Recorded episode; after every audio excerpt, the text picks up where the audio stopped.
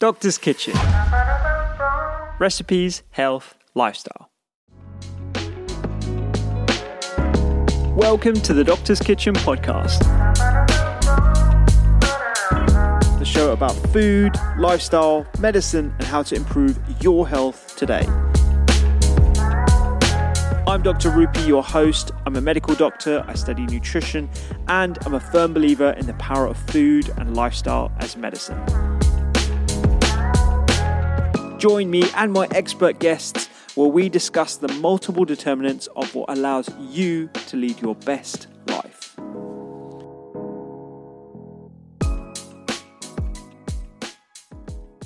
Welcome to this week's podcast. It's slightly different. It is a solo episode, and we are going to be doing a deep dive into nitrogen, nitrates, nitrites, nitrosamines, nitric oxide. These are all terms that are banded around. I hear a lot of people talking about these different elements with a lot of authority without really trying to explain the background around how we even absorb and obtain these nutrients from plants from our diet and and how our body converts it really. So this is really in response to a lot of people asking me about nitrates and not actually having a very concise way of answering it. So we've decided to do a deep dive into nitrates so you can understand a lot more about these elements that are so so important the association with diet and the highest nitrate containing foods that we should be trying to get into our plates. At the top of this episode, I talk about three core takeaways because I know that these episodes can get quite involved. And I highly, highly recommend you check out the YouTube video with this because I basically talk through a bunch of different diagrams. You can still listen to this without the need to watch it on YouTube because I talk through those diagrams and I think it's quite easy to understand and picture whether you're on the move, in the gym, or listening to this in the car. But if you want to see those diagrams, then just check us out on YouTube. And that's a really good way of supporting us as well. You can just hit subscribe on YouTube, hit the notification bell, and it really supports the pod. And if you're listening on Apple Podcasts, give us a follow on that or Spotify. It really does help amplify the podcast so we can do more deep dives like this into a number of different topics, whether it's an ingredient or whether it's a health goal. Remember, Eat, Listen, Read and Seasonal Sundays is available for free as a newsletter. Just go to thedoctorskitchen.com. Now, onto the podcast.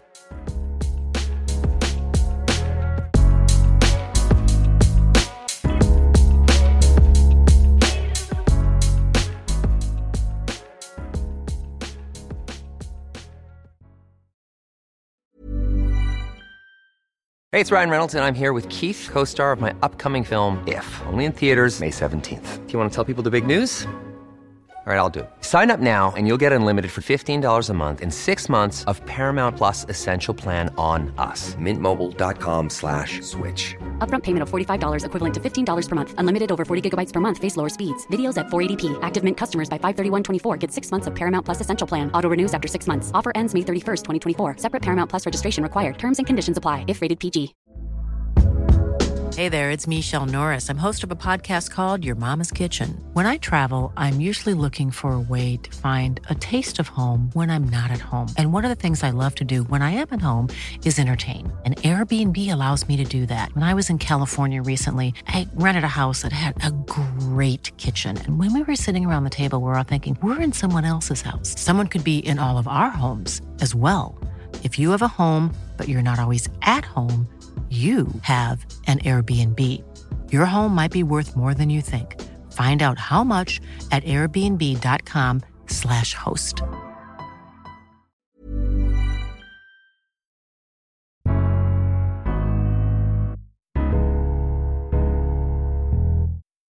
Here are three things you need to know about nitrates in your food. Now, you've probably heard about nitrites, nitrates, nitrosamines. It can be really, really confusing and it really depends on context. There have been headlines about the dangers of nitrites, and there have also been headlines about the benefits of nitric oxide. So, what are the three things you need to know? Number one, it is all about context.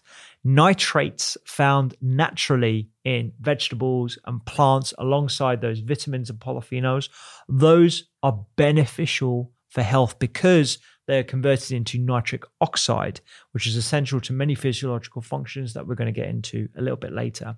However, the same nitrates artificially added to meat products can lead to compounds that are created as a combination of the, the amines that you find in meat products and the nitrates that can lead to carcinogenic byproducts. We'll talk a bit more about that a little bit later.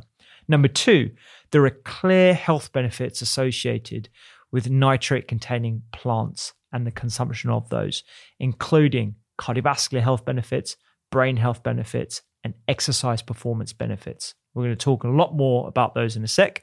And the third thing, if you're looking to support nitric oxide production internally and naturally, which I highly recommend you do, and you'll find out why. Number one, eat a daily portion of nitrate rich veggies. Later on, I'm going to give you the table of the highest nitrate containing veggies, or to the best of our knowledge, what those are. Basically, beets and dark green leafy vegetables. We'll talk about the full list a bit later. Number two, you want to make sure that you're looking after your oral microbiome because your oral microbiome is the first point at which your nitrates are converted along a different uh, a pathway to create nitric oxide. We'll talk a bit more about that pathway in detail. Number three, you want to remove processed foods, processed meats, I should say, from your diet because things like bacon, ham, these are things that are going to be potentially forming cancerous byproducts and actually stealing away from that nitric oxide uh, uh, production. And number four of this increasing nitric oxide production segment, you want to focus on other lifestyle factors that include daily sun exposure, exercise, and nasal breathing. Nasal breathing definitely does increase nitric oxide production. Like a, as a quick reminder before we get into it, these pods are here to open up the scientific discussion. Um, you know, I want to try and talk more openly about the scientific papers, but nuance is really, really important. And that's something that you probably don't hear on many social media platforms. No one really goes into the details. And this is what this podcast is all about. It's about food, it's about flavor, but it's also about going into depth into the scientific papers and giving you a balanced, nuanced perspective on the science. It's not, you know, as simple as a binary statement of nitrates are bad or nitrates are good.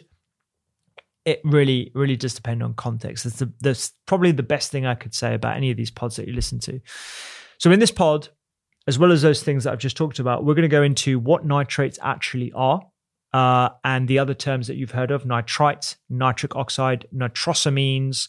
We're going to talk about the controversy around those different compounds, how the body handles them, and their impact on health, and some practical takeaways from the research as well. So let's get into it. What are nitrates? So, nitrate is a chemical substance the formula is NO3. You don't need to know that. It naturally exists in, our environment. It includes uh, sources such as soil, water, air, plants. This is where you're going to find your nitrates. Um, and it's part of the Earth's nitrogen cycle. So if you remember back to school, there's a, a diagram that I'm going to uh, push up right now of the, uh, the, the nitrogen cycle and where we get different sources of nitrogen.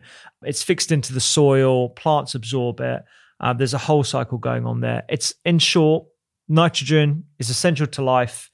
It's a key building block of a number of different things. DNA, it's essential to plant growth. It's very necessary for the food we grow. And its balance in the environment is essential to all living things, including us and, and plants as well.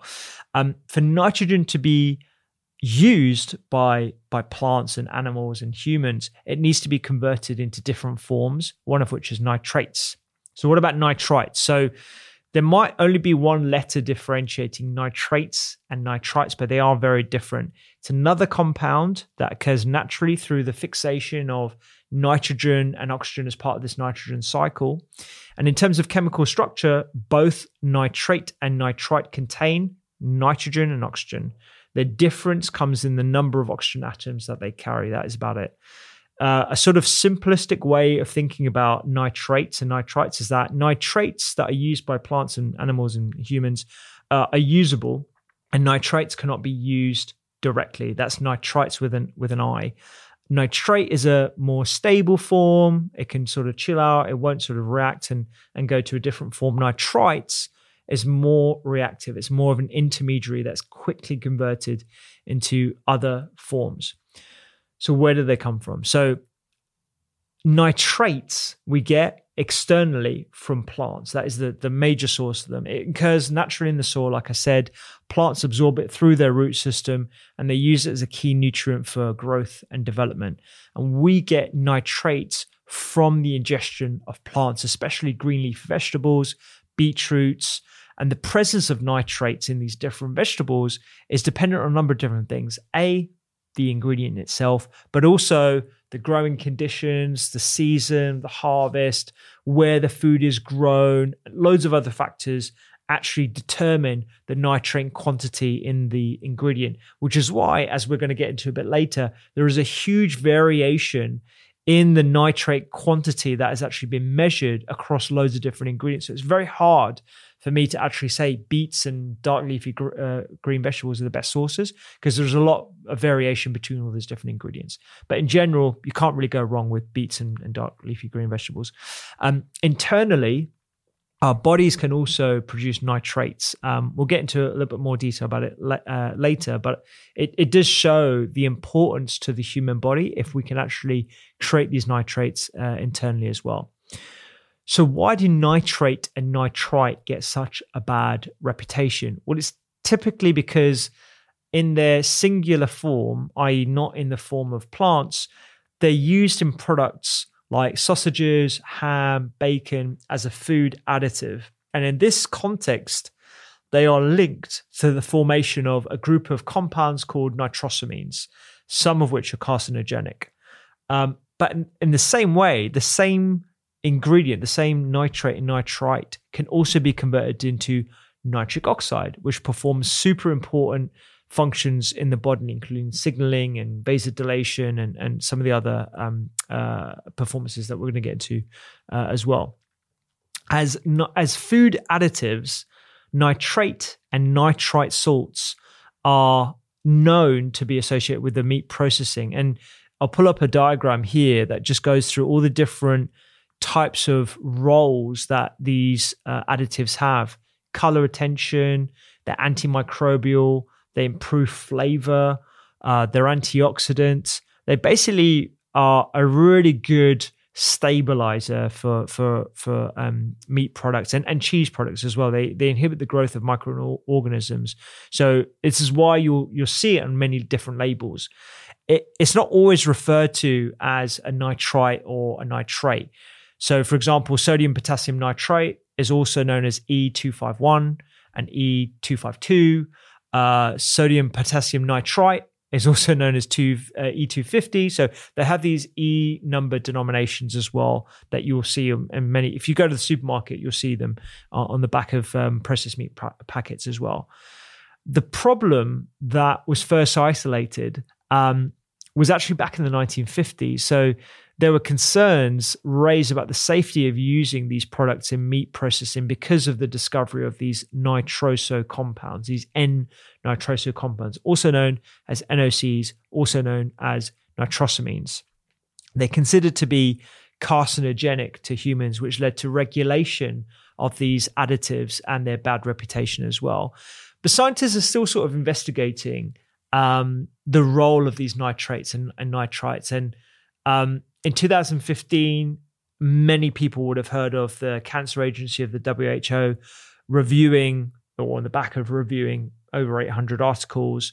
Uh, they actually classified these processed meat products as uh, uh, carcinogenic to humans, calling for a reduction of their daily consumption. Now, this was quite divisive for a number of reasons some people on one side were like, well, that completely negates the context of how people are consuming processed meat products. And, you know, it can still be part of a balanced diet um, if you're having loads of vegetables with it, for example, or you're lowering your sugar intake, or you're lowering your uh, saturated fat uh, intake in other contexts. Other people on the other side were like, well, if it's type 1 carcinogen, why are we even allowing this to be uh, part of our food system and why are we saying reduce daily consumption? It should be your daily consumption is zero. And I think, you know, I sit again in the fence of all these different things. It really, really depends on context, on how you're consuming these different products and how often you are. As someone who barely eats processed food, if if any, you know, I don't think it should be as black and white as a statement of this is uh, banned and this is uh, something that we we can use every single day. I think it, there's a lot more nuance to this. This all doesn't sound very good, but it's not the end of the story. Because as we talked about, the same nitrate are found in plants um, that are taken up from the soil compared to, to meats, you know, they have a completely different um, impact on, on the body. When you consume these nitrates from vegetables, it actually leads to a reduction in the number of cancers. So, how can the two coexist? How can you have the same ingredient or the same nitrate. And in one context, it's causing, potentially causing cancer, I should say. And the other, it's associated with a lower risk of cancer. And the reason is quite uh, basically is um, vegetables don't just contain nitrates in isolation. They also have a variety of other compounds, including polyphenols that we've talked about a lot in this podcast, vitamin E, vitamin C, and these can actually prevent the formation of nitrosamines and promote the formation of nitric oxide, which is important for human health. We're going to go into a bit more detail about how and why nitric oxide is so um, important. So, the polyphenol uh, combination and the vitamin combination that you find naturally in whole food plant products may be part of the reason as to why dietary nitrates from vegetables are not associated with increased cancer. In fact, the reverse um, and they actually have a protective effect.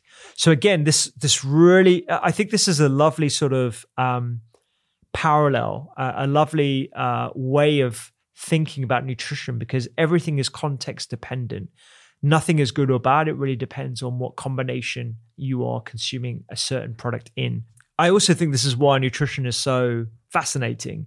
You know, we no one eats chemicals in isolation unless you're having a processed food and adding an additive to it. Food is a lot more than just a list of isolated compounds, um, natural food anyway.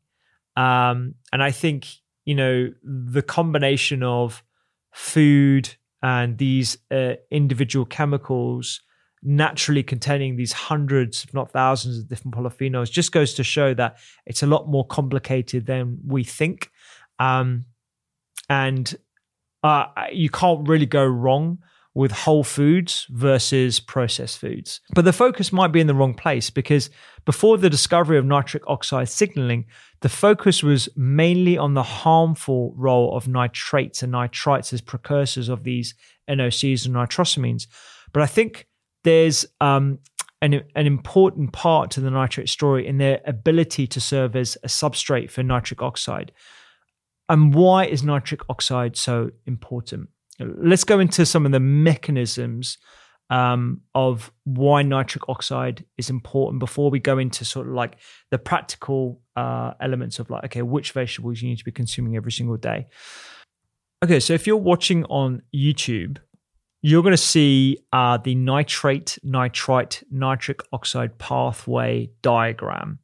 And this essentially, for anyone that's listening, shows that after you eat a nitrate containing meal, so something with dark green leafy vegetables, let's say, in the mouth, a lot of that dietary nitrate is reduced to nitrite, NO2, by the oral bacteria. So I've just mentioned the chemical formula there, but you don't need to know that. So it's just reduced from nitrate to nitrite by the oral bacteria, which is why at the top of this pod, I mentioned oral bacteria and not using mouthwash is super important.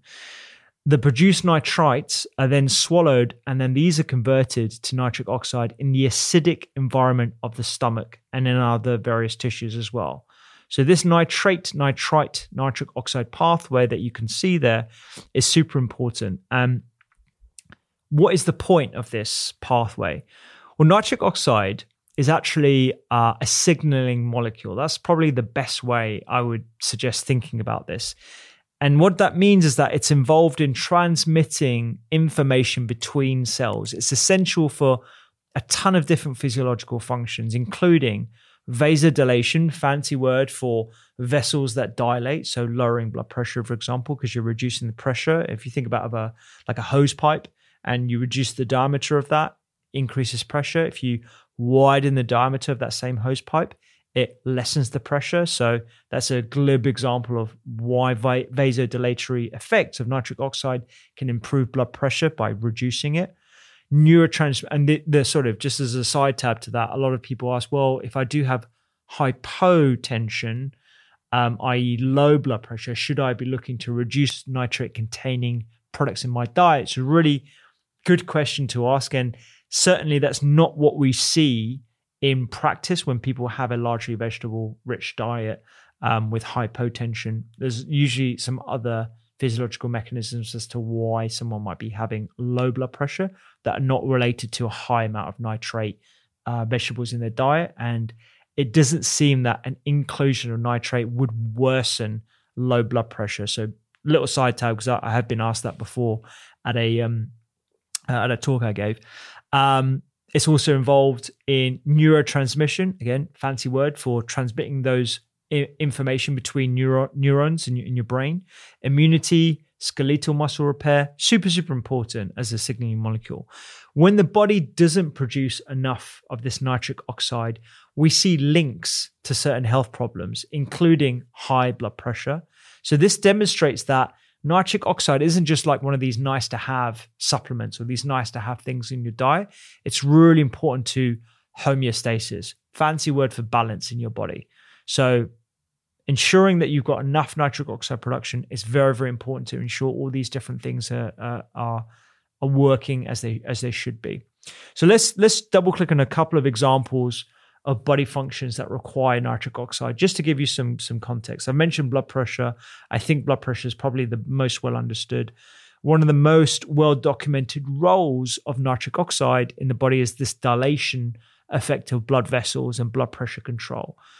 I'll, I'll pull up uh, again another diagram uh, for you to to see what happens. Um, the the mechanism and the signaling pathway isn't that important, um, but I think it's quite interesting for people to understand just how important this is. So, nitric oxide activates signaling pathways that increase a key messenger called CGMP that causes smooth muscle relaxation and blood vessel relaxation that widens the, the vessels that reduces the blood pressure. So it has a, a real key role in cardiovascular health, health of your, your heart and your and your vasculature system. The second thing that I think a lot of people are quite interested in right now is blood sugar regulation, glucose metabolism, the fancy word for it. Nitric oxide has been shown to modulate change insulin, the hormone that's responsible for driving sugar from your blood uh, vessels into various uh, glucose sinks in your body, um, secretion. So, nitric oxide changes insulin secretion and glucose uptake in skeletal muscle, liver, and fat cells. If you remember from a podcast I did a couple of months back, we talked a lot about glucose in the bloodstream and where your body drives it to keep your sugar out of the bloodstream and where it can be utilized by uh, energy consuming organs. Your sinks, the biggest sinks are your muscles, your liver, and your adipose tissue. So, the exact mechanisms as to how nitric oxide, also known as NO, um, how it does that are not fully understood, but certainly one of the mechanisms may be by increasing that GLUT4 transporter, also known as glucose transporter 4, uh, on the membrane of cells. So it, it allows sugar to go from your bloodstream into adipose tissue. And it also has a vasodilatory, action as well, so uh, reducing the blood pressure. And you'll see from that diagram there um, about uh, all these different functions. I won't go to every single one, but affects your mitochondria, affects the vasculature, affects your bone marrow. There's some really, really important ones. I will mention one other one, and that's brain function. So uh, I mentioned earlier that nitric oxide is involved in neuronal signaling, so brain cell signaling, the communication between neurons in, in your brain. It also signals to other non neuronal targets as well, like blood vessels. So it can actually help regulate functions of like controlling movement, energy, homeostasis of the balance of energy, learning, memory, sleep, reproduction, anxiety. It's actually really, really important, as well as obviously brain blood flow as well. So ensuring you've got good nitric oxide levels is really important for all these different functions. It seems like it's a bit of like a, a master molecule that's super, super important. Um, and after looking at the research, it kind of feels that way. Uh, I don't want to overstate the importance of nitric oxide, but you can't really go wrong when it comes to eating your green uh, green leafy vegetables and doing some of the other lifestyle factors that we'll talk about to increase your nitric oxide production. So now by now you get the idea, right? Nitric oxide is important, has many functions in the body. So what we want to know is how we support our cells to produce balanced levels of nitric oxide in the body. And if I'm thinking about how to categorize these two things, number one, you want to don't do the things that reduce nitric oxide production. And number two, you want to do the things that increase nitric oxide production. So, what are the things that reduce nitric oxide formation? Antiseptic mouthwash. Really, really uh, interesting. So, there's a paper that I will pull up the diagram for on YouTube so you can see uh, what, we're, what we're looking at. Um, as I stated in the nitrate, nitrite, nitric oxide production, it's got to be an easy way of saying this, but uh, in as I stated in that pathway, it starts in the mouth. And there's strong evidence actually that's accumulated over the last 15 years that shows using antiseptic mouthwash disrupts the oral microbiome because our, our, our, our microbiome really everything starts in the mouth. We've talked about this on the podcast with um, uh, former dentist colleagues, and uh, lo- loads of people are really getting around to this idea that health starts in the mouth. And the oral microbiome is so so important for your digestive system. Um, and in many ways, it's the early signal for things that could go wrong further downstream, whether it's your gut, whether it's end uh, organs. Lots, lots of uh, really, really good studies looking at the importance of oral health. Anything that disrupts that oral microbiome, so the, the population of microbes that live in your mouth, can disrupt your nitric oxide production as well. There was a study in 2013 in the journal Free Radical Biology and Medicine that found that the use of antiseptic mouthwash for seven days reduced circulating levels of nitrite and increased blood pressure, which is pretty phenomenal. There was another study published more recently in Nature that also found that antiseptic mouthwash twice a day for seven days was associated with a major shift in the salivary microbiome, lower nitrate concentrations, and a trend of increased systolic blood pressure. That wasn't statistically significant, but the caveat to that is that it was only after seven days. And so any sort of inkling that it could be disrupting the nitric oxide pathway would lead one to believe that potentially it could have an adverse effect on blood pressure. So really, really, uh, really, really interesting. And I think considering so many people use antiseptic mouthwash because they feel it's like a healthy habit to use, I've certainly changed my opinion on this. I would have used mouthwash maybe three, four years ago. I now definitely don't for the nerds out there that want to know exactly uh, what microbiome shift there was, there seemed to be a greater abundance of firmicutes and uh, proteobacterial species with a lower abundance of Bacteroides um, and Fusobacteria. And I'll, I'll put the links in the show notes as well. They're from the scientific reports and the Free Radical Biology and Medicine uh, 2013 paper. Is it reversible? That's a really good question that I think would be natural to ask of anyone that is using one of these quite harsh mouthwashes. Um, because they, you know, it's advertised to them. You go to any pharmacy and you you can see rows of this stuff. It's not really clear yet exactly how long the oral microbiota would take to restore its baseline function after using mouthwash for months or years. Uh, but there is some evidence that nitrate f- reducing the nitrate reducing function may be restored uh, three days after mouthwash use. The question that I can imagine people asking right now is if you are a user of mouthwash or have been for months or years, is ceasing mouthwash use going to be beneficial for the nitric oxide production. Uh, it's hard to say if you can return to uh, the baseline level and, and whether a probiotic wash would improve the likelihood of you restoring your oral microbiome. But there is some evidence that nitrate reducing function may be restored three days after using mouthwash. So if you use mouthwash on day zero and you wait three days without using any mouthwash, there appears to be some evidence that there is some uh, improvement in the function of these uh, bacteria that can change nitrate to nitrite, which is what we want for the production of nitric oxide.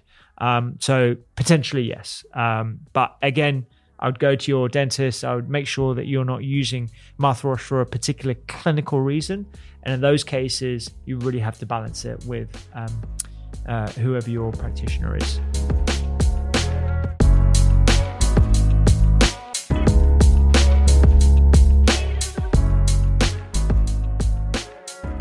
So, number two, what are the other things that can reduce nitric oxide formation that we don't want to do? Antibiotic use. In the same way, uh, antiseptic mouthwash can reduce or uh, bacteria. Antibiotic therapy is also suggested to disrupt oral micro the oral uh, microbiota and blunt the salivary action of reducing nitrate to nitrate uh, nitrite Again, it goes without saying, but I'm going to say it anyway. If you are on antibiotics, you're most likely going to be on antibiotics for a reason. And I would not cease it because you're trying to protect your nitric oxide formation. 100% you need to use antibiotics in certain circumstances, but we definitely want to be making sure that we are appropriately using antibiotics as there is an, an abundance of overprescription in the US, in Australia, and certainly uh, the UK as well. That's very, very well um, documented. Another essential player to nitric oxide formation uh, that we want to make sure that we're not doing uh, unless appropriate is low stomach acid. So, as part of the nitrate, nitrite, nitric oxide pathway, stomach acid is necessary. Good level of stomach acid is necessary for the production of nitric oxide. So, after nitrate is reduced to nitrite, and it's swallowed and it goes down the esophagus and it goes into uh, your stomach, it's first con- uh, uh, converted into an acidic compound called nitrous acid in the acidic level in the acidic environment of the stomach. And if you look on the diagram that I've added that should be popping up on the screen on YouTube, you'll see uh, what kind of happens uh, along that that pathway. So you get your dietary nitrate. In this case, they put a picture of beetroot goes into salivary, uh, uh, your um, your mouth.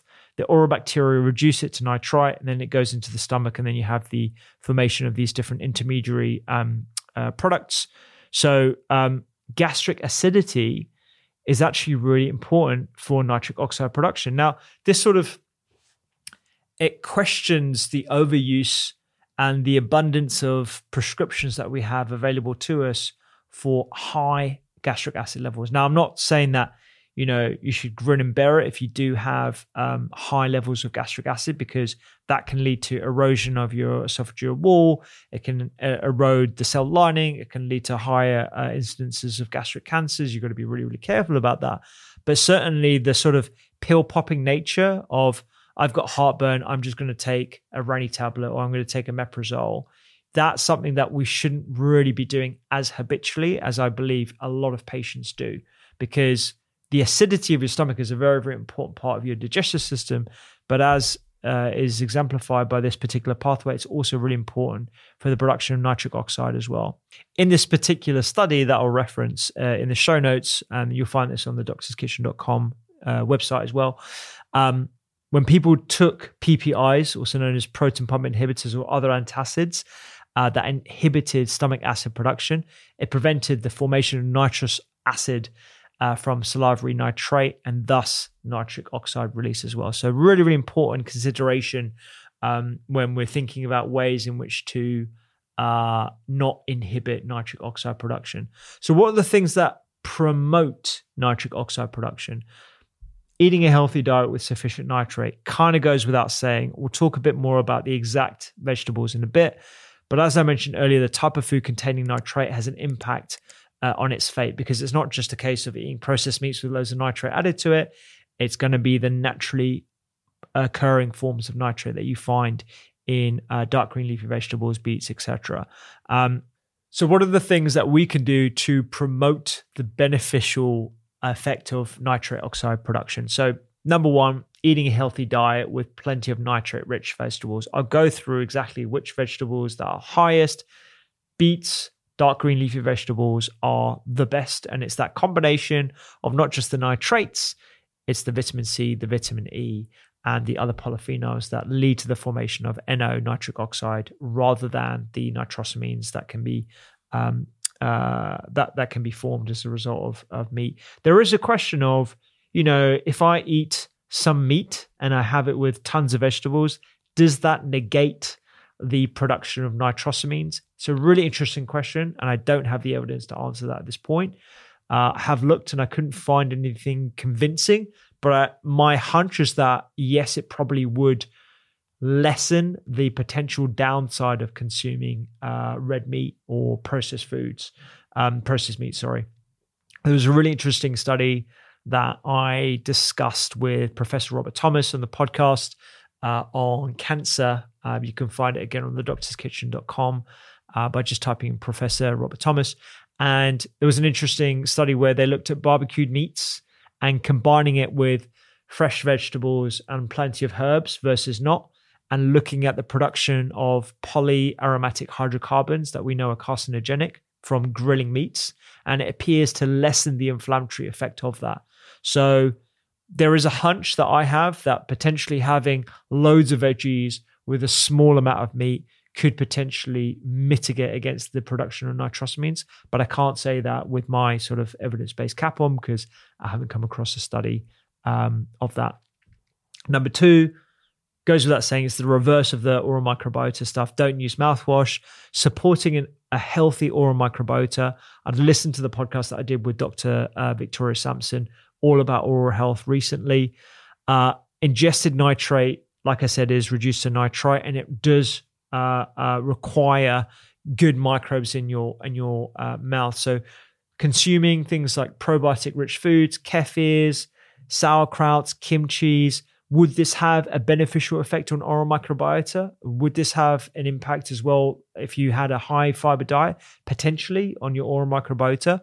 Um, I haven't come across anything that suggests using a probiotic toothpaste or uh, a prebiotic based toothpaste or a pre and probiotic mouthwash has a beneficial effect on uh, nitrite production, i.e., nitrate to nitrite. Um, so I can't really suggest that. But generally, looking after your uh, your microbiota, your gut microbiota, um, stands to reason that it would probably impact your oral microbiota in a beneficial way as well. Third thing, try and lessening the use of uh, PPIs and antacids.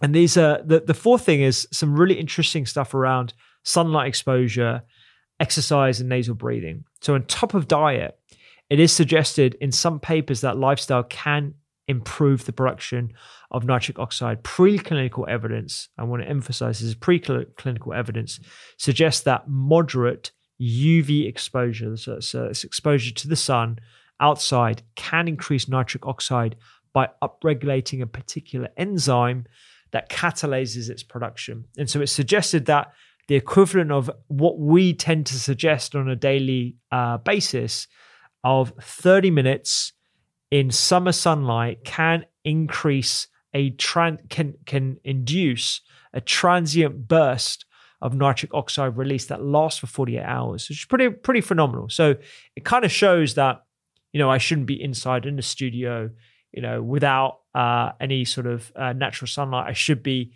making sure I'm going outside, going for a walk, midday sun, 30 minutes, uh, in a t-shirt or shorts so getting some sun exposure because it's really important not just from a nitric oxide production as uh, exemplified by this preclinical study but also from vitamin d production from fresh air and uh, the um, uh, the other benefits that we get to our circadian rhythm as well to ensuring that we are regulating ourselves properly um, the authors actually concluded that the release of the nitric oxide induced by moderate exposure to UVA in sunlight, which is different to UVB, um, may be beneficial for certain uh, demographic groups, including the elderly, hypertensive patients, and those with impaired nitric oxide function as a result of PPI overuse, for example. So if you're older or you do have high blood pressure, this is your prescription that is free to go outside for 30 minutes every single day. You could be boosting your nitric oxide production.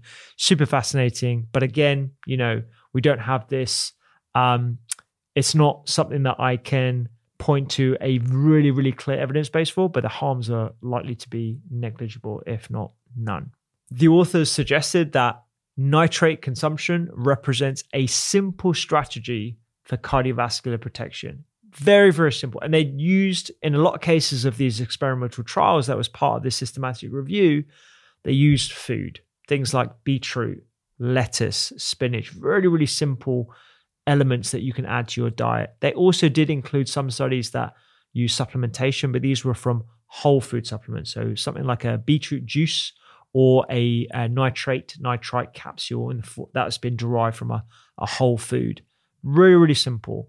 And the fact that this study shows that it can reduce resting blood pressure, endothelial function, stickiness of your blood by 18.9% is the, the exact uh, figure that they gave it's just something that should be plastered across most GP surgery doors, considering how widespread an issue cardiovascular disease is. It's a really low, low cost, effective measure to improve your heart health that has an impact on your brain health, that has an impact on the quality of your life as well. Exercise performance. I know I'm always I'm always asked about how can I get more gains in the gym?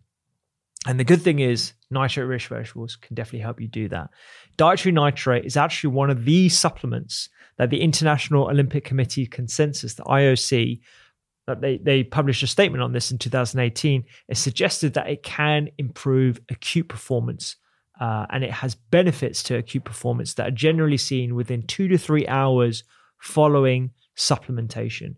The exact dose that they've uh, suggested is between 300 and 560 milligrams. And supplementation is proposed to improve your athletic performance through a variety of different ways, enhancing muscle fiber uh, function, resulting in the improvement of high intensity intermittent team sport exercise, uh, usually around 12 to 40 minutes in duration.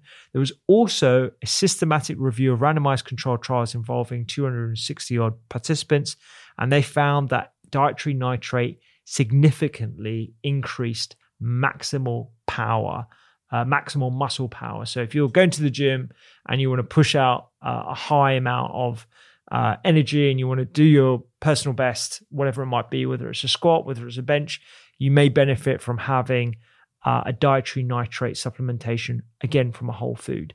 Um, it could be in the form of beetroot juice. It could be in the form of a beetroot capsule. Um, it's it's a really interesting uh, additive to your exercise performance. That is something that is recognized by the IOC as well. Our understanding of uh, nitrate is, is evolving because I think the, the, the key question is I get these benefits. I get the fact it can improve my brain health, my cardiovascular health, my athletic performance. It all sounds too good to be true. How much should I be consuming? The honest answer is that it's not clear what dose of dietary nitrate from vegetables provides this array of health benefits. Several investigations have revealed the dose anywhere between 250 milligrams and 750 milligrams of dietary nitrate per day. That's a big, big range.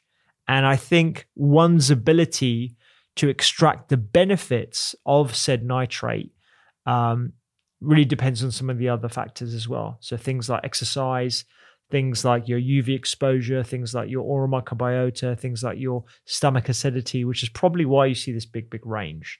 Um, I don't think you can go wrong with uh, having at least one portion of high nitrate vegetables in your diet daily. And a portion, you know, is around 80 to 100 grams. Um, it was even suggested actually in the UK where we have our five a day um, slogan to have five a day plus one green leafy veg a day, which I'm a big fan of. I think greens should be included in the slogan. We should all be having greens every single day. I pretty much have a high nitrate green every mealtime, including breakfast. People think I'm weird. I actually think it's something that is pretty evidence based. There's a lot looking uh, at nitrates in in general. despite me actually saying to everyone that you should be getting it from your diet, I know people love a supplement. And I don't have anything against supplements. I think I'm more on the sort of side of whole food supplements. Uh, but if you are going to supplement with nitrates, how much should you be looking for? What is the safe limit? So um, the WHO actually established an acceptable daily intake uh, a few decades ago, and they suggested a maximum of 3.7 milligrams per kilogram of uh, body weight. So that is around 260 milligrams per day for a 70 kilo adult, which doesn't actually sound like that much. Um, and then we also looked at examine.com, which I tend to use quite a lot for evidence based articles and uh, certainly evidence based information around supplementation. Um, and they suggest nitrate supplementation of 6.4 to 12.8 milligrams per kilogram. So almost double what the WHO said uh, a few decades ago. And that equates to about 450 to 900 milligrams of uh, nitrate per 70 kilogram adult, um, which is not really the average weight of an adult these days, but it's, it's the sort of norm, the the consensus. Um, so if you were looking to supplement, that's generally what um, uh, a, a, an upper limit could be. I want you to th- think about food. So, what foods are the highest in nitrates? Um, and what is this one nitrate rich vegetable uh, that you should be having every single day? Really, it really depends on like your own sort of preference for food, what you feel is easy uh, easy to attain in your daily diet. Um, and honestly, when we looked at this, the, the team and I, an up to date nitrate food composition database of plant based foods is lacking. We didn't find a standard database that contains detailed and accurate information about nitrate content of uh, vegetables. The majority of studies actually rely on estimates of food nitrate content obtained from various sources. Plus, the majority of the databases that we looked at look at nitrate levels in raw food, not considering the impact or the effect of cooking processes like steaming, boiling, sauteing on the nitrate content of foods that we consume. So there, there is that sort of caveat before I, I go into exactly which foods are, are the highest. Um, a group of researchers recently developed a reference database for assessing dietary nitrate from a large variety of vegetables. You'll see this pop up on YouTube right now. Um, there is a, an article uh, right at the bottom, uh, which is called Lidder et al. Uh, from the British Journal of Clinical Pharmacology. And they included data across 260 different plant based foods from 64 different countries. Overall, without it should really shouldn't come as a surprise, really, but overall, Dark leafy vegetables were the top nitrate containing foods, followed by stem and shoot vegetables, herbs and spices, and then root vegetables. More specifically, the highest nitrate foods, i.e., those that have 100 milligrams per 100 grams of uh, of the ingredient. So if you think about it in context, if you're trying to get to that 300, 400 uh, uh, milligram dose, that is like for an average 70 kilo adult, um, you want to be having three 300 to 400 grams of this particular ingredient. Beetroot, spinach, rocket or arugula for our US friends, uh, lettuce, and celery. Vegetables that tend to be in the sort of medium range, so sub 100 milligrams per 100 grams of ingredient weight, um, are things like green beans, cabbage, leek, and turnip. So you're still getting some nitrates in your non typical nitrate rich foods by just having a variety of these different ingredients into your diet as well. Um, like I said, this is based on a paper published in the British Journal of Clinical Pharmacology in 2013. You'll see it on your screen now. You can download it again from the Doctor's Kitchen. Uh, show notes on the website. Um, and look, if you if you really don't like your dark leafy green vegetables, um, or you can't get enough, you could think about whole food supplements. Now we've done a whole sort of um, podcast, YouTube video on supplements. I am a fan of whole food supplements. I think you probably need to consume quite a bit. So, most green powders, for example, will have like a big tablespoon that you put into a drink. But actually, when you do the math and you think of, okay, I've got an ingredient that weighs 100 grams and I dehydrate that down into uh, 30 or 40 grams, am I literally getting 30 or 40 grams of that ingredient? And how much of said ingredient am I getting? If it's got like, you know, 70 or 80 different ingredients in it, like where are the benefits coming from? And are there any studies to demonstrate that there are benefits from consuming that sort of daily nitrate rich green powder? I haven't come across much. Honestly, I haven't done a deep dive into it yet, but I will do because uh, I get asked about it a lot.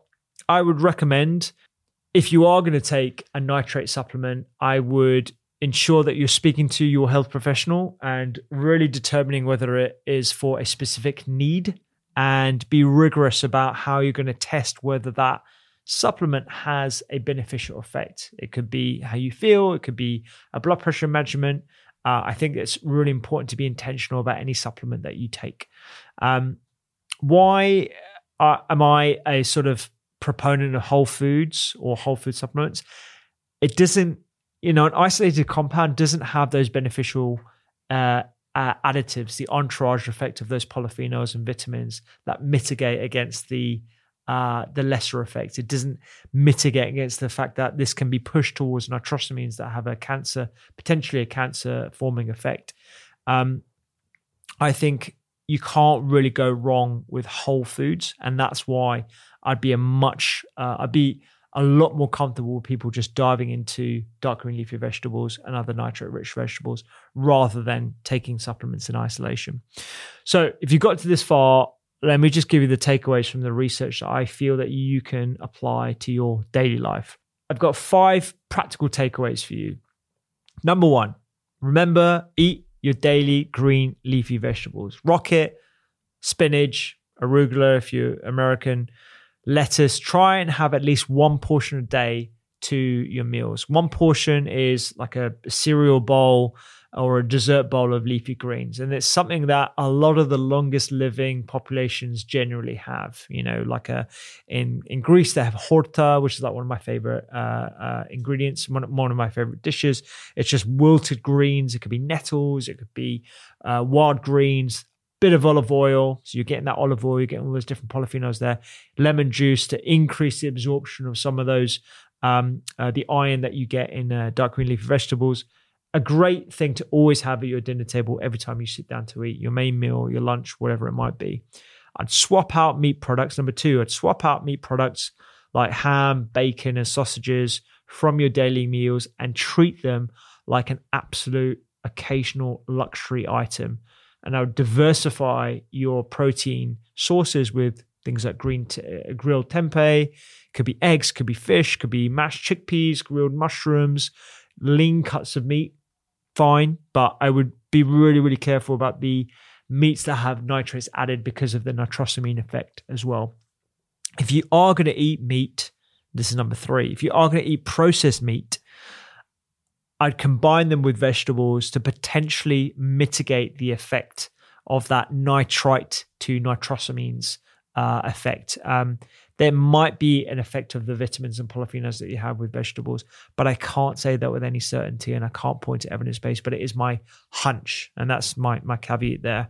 Number four, drop the mouthwash unless you are prescribed it by your dental practitioner especially antiseptic mouthwash. That is like a an atomic bomb going off in your mouth and just getting rid of all those microbes. You really, really don't want to have that as a daily health habit because you're disrupting the oral microbiome that we know is not just important for nitric oxide production, it's also important for the homeostasis of your your mouth, which is the the first part of your digestive system. So people who have gut problems might might have issues actually a lot further up, and that's probably best to um, first address. So, chewing your food appropriately, ensuring that you're having a good collection of different probiotic and fiber rich foods. These are things that I would suggest thinking about first. And number five, think about the other activities that can increase nitric oxide production sunlight, exposure, and breathing practices. We didn't really dive too much into the nasal breathing practice, but certainly whenever I'm walking around or I'm in a supermarket queue or I'm uh, waiting at a station, I'm always really conscious to breathe through my nose, out through my mouth, through my nose, out through my mouth. And that has been shown to increase nitric oxide production as well. It's also something that has a very calming effect. We should do a deep dive into nasal breathing in general, actually, because I think a lot of people are interested in that. And I think as a daily practice, nasal breathing, fantastic thing to do and just something to get used to and being more conscious about how we breathe and our posture um, with the potential benefits that it could be lowering our blood pressure, improving our brain health, and improving our metabolic health as well. And get your UV exposure. Super, super important generally, may have an impact on your nitric oxide levels as well. And then an extra one, if you've really listened to the end, is think about whether if you are taking antacids or PPIs, finding long term alternatives with the help and the support of your health practitioner. We will be doing a deep dive into GORD, gastroesophageal reflux disorder, and gastritis more generally, because again, I think it's an issue that can be helped by changing your diet as well as some other lifestyle practices. Um, but yeah, that's that that's definitely something to assess uh, if you are on long term antacids, thinking about other things that could um, uh, could improve your gastritis symptoms.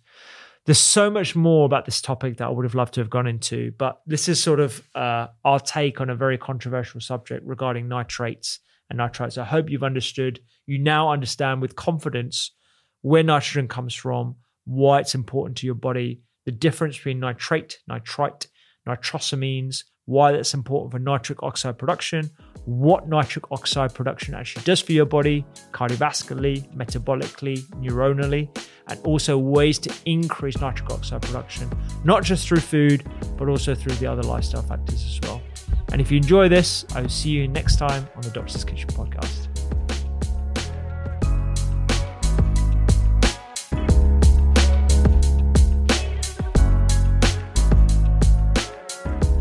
Thanks so much for listening to this episode of the Doctor's Kitchen podcast. Remember, you can support the pod by rating on Apple, follow along by hitting the subscribe button on Spotify, and you can catch all of our podcasts on YouTube if you enjoy seeing our smiley faces. Review show notes on the doctorskitchen.com website and sign up to our free weekly newsletters where we do deep dives into ingredients, the latest nutrition news, and of course, lots of recipes by subscribing to the Eat, Listen, Read newsletter by going to thedoctorskitchen.com forward slash newsletter. And if you're looking to take your health further, why not download the Doctor's Kitchen app for free from the App Store? I will see you here next time.